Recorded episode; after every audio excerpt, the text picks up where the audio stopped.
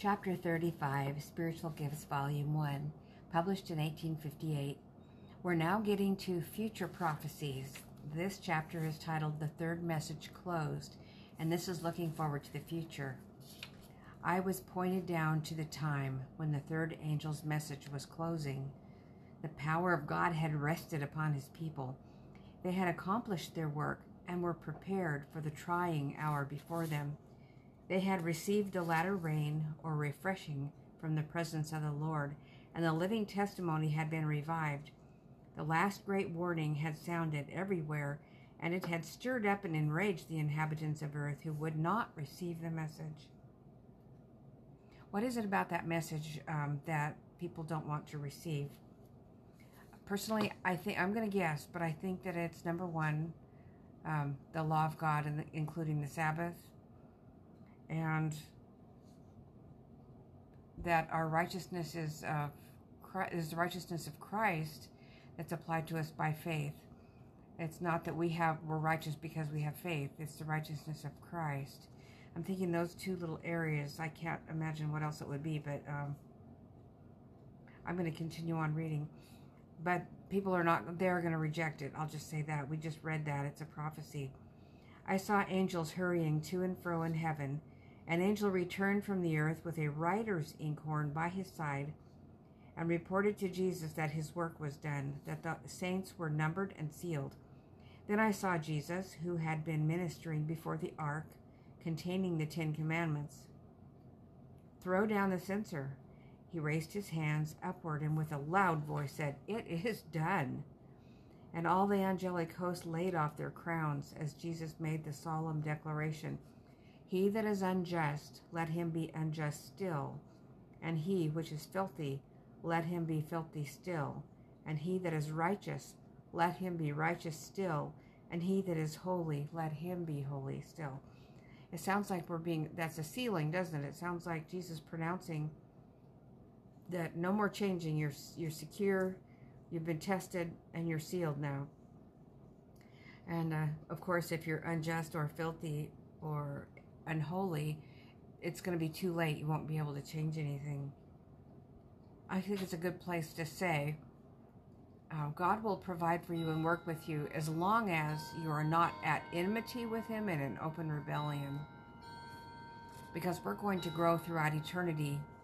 And the most important thing is not whether you know how to fake your way through keeping this or keeping that, uh, but whether your heart is right with God. So so that you can be trusted to do whatever he tells you to do. So let's see, I'm going to continue reading. I saw angels hurrying to and fro in heaven. Oh, wait, I already read that. And all the angelic host laid off their crowns as Jesus made the solemn declaration He that is holy, let him be holy still. I saw that every case was then decided for life or death. Jesus had blotted out the sins of his people. He had received his kingdom and the atonement had been made for the subject of his kingdom.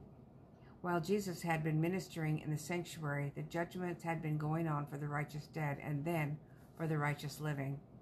I just want to say here that there are people who believe that it was all done at the cross and therefore there's no point of a future judgment. And I think they also usually also believe that we are immortal souls and so that if you're evil, then when you die, you go to hell and that's where you stay. Or if you're righteous, then you go to heaven and that's where you stay. Which, if you think about that, it's kind of unfair to think like that because then people don't get uh, the reward according to their works. Some boy could have stolen a loaf of bread and, and he'd be in hell a million years longer, a thousand years, six thousand years longer than, or five, whatever it is, longer than uh, somebody who was cannibalistic or murdered somebody. And so that's not right. And God is righteous altogether. And he, um, he keeps the books. People are resting in their graves. You know, people. Some people believed Satan. Satan said, "You won't die, but you'll become as God and be a spirit and be in heaven." That's basically what Satan told Eve. So we don't believe Satan. We believe God. He said you will die, and that Jesus said that death is asleep. So we believe Jesus and when the time comes, everybody will receive their their um, executive judgment. Uh, but um, The investigative judgment had had to happen before Jesus came, and that only is for the people who claim to be Christians. They're the only ones whose names are being investigated during investigative judgment because the other ones will be decided by God's saved people. When Jesus comes and takes us home to heaven, we'll have a thousand years to go over the records of those who were lost and assign the proper punishments to them. And then when they're raised again at the end of the thousand years, then everybody receives their appropriate punishments and they will only burn as long as their sentence um, dictates. And then there'll be ashes under our feet, according to Malachi. I know that's kind of a lot, but I don't want to just read this without putting that in there. So, um, while Jesus had been ministering in the sanctuary, the judgment had been going on for the righteous dead, and then for the righteous living. The subjects of the kingdom were made up. The marriage of the Lamb was finished, and the kingdom and the greatness of the kingdom under the whole heaven was given to Jesus, and the heirs of salvation, and Jesus was to reign as King of kings and Lord of lords.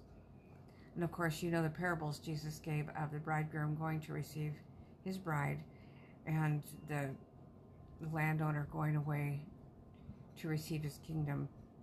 And all of those have to do with um, what happened, the end time events. So as Jesus moved out of the most holy place, I heard the tinkling of the bells upon his garment. And as he left, a cloud of darkness covered the inhabitants of the earth. There was then no mediator between guilty man and an offended God. Why? Because Jesus wasn't there in the most holy place anymore, mediating for us. He was coming to get his children. So while Jesus had been standing between God and guilty man, a restraint was upon the people. But when Jesus stepped out from between man and the Father, the restraint was removed, and Satan had the control of man. It was impossible for the plagues to be poured out while Jesus officiated in the sanctuary, but as his work there is finished, as his intercession closes, there's nothing to stay the wrath of God, and it breaks with fury upon the shelterless head of the guilty sinner. They're shelterless because they did not take the shelter that God offered. Who has slighted salvation and hated reproof? They slighted salvation and hated reproof. They have no shelter. The saints in that fearful time, after the close of Jesus' mediation, were living in the sight of a holy God without an intercessor. Every case was decided, every jewel numbered. But remember what Jesus said He who is holy, let him be holy still. He who is righteous, let him be righteous still. Jesus sealed us, We'll be safe through that time.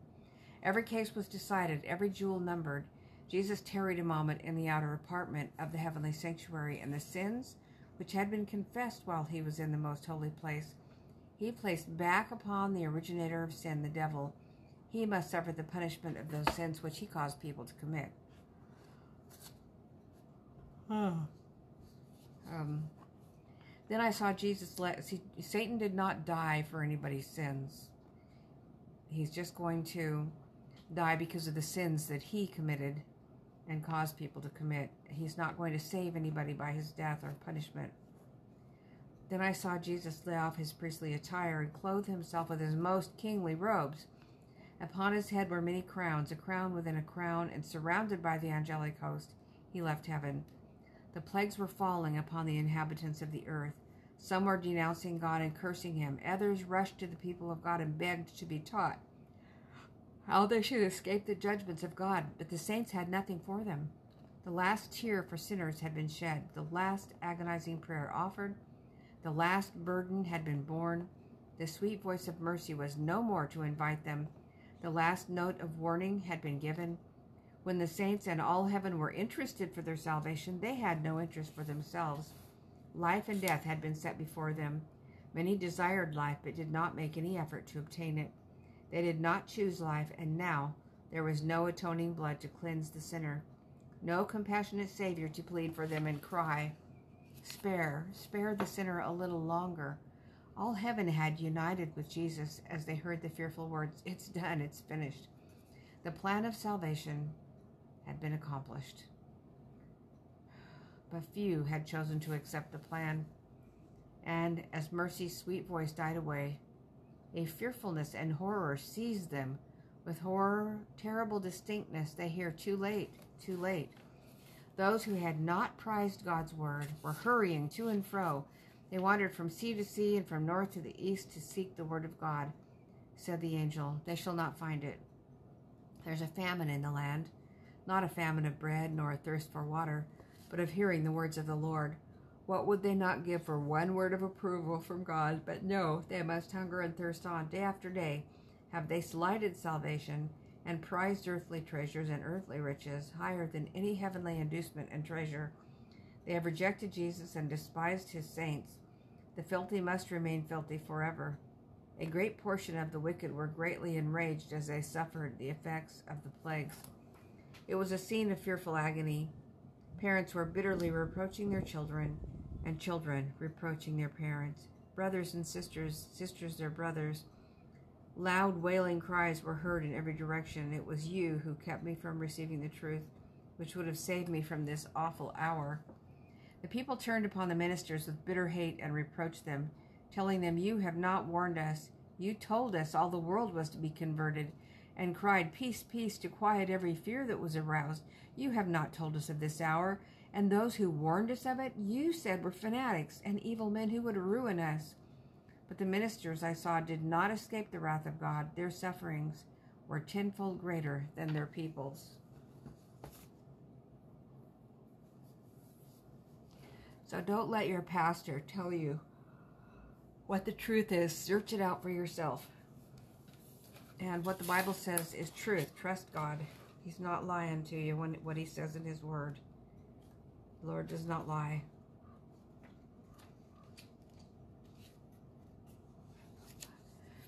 Dear Jesus, Lord, I pray for those who are here with me today and for those who will hear this in the future. I pray for your people around the world. Help us, Lord, to be the witness we need to be to try to save as many as possible from the horrifying, sudden surprise that's going to come upon all the world. Thank you, Jesus. In your name I pray. Amen. Thank you for joining me. I'll see you tomorrow. We only have five chapters left of this book. And tomorrow morning, it's the time of Jacob's trouble. We'll talk about what that is. Bye bye.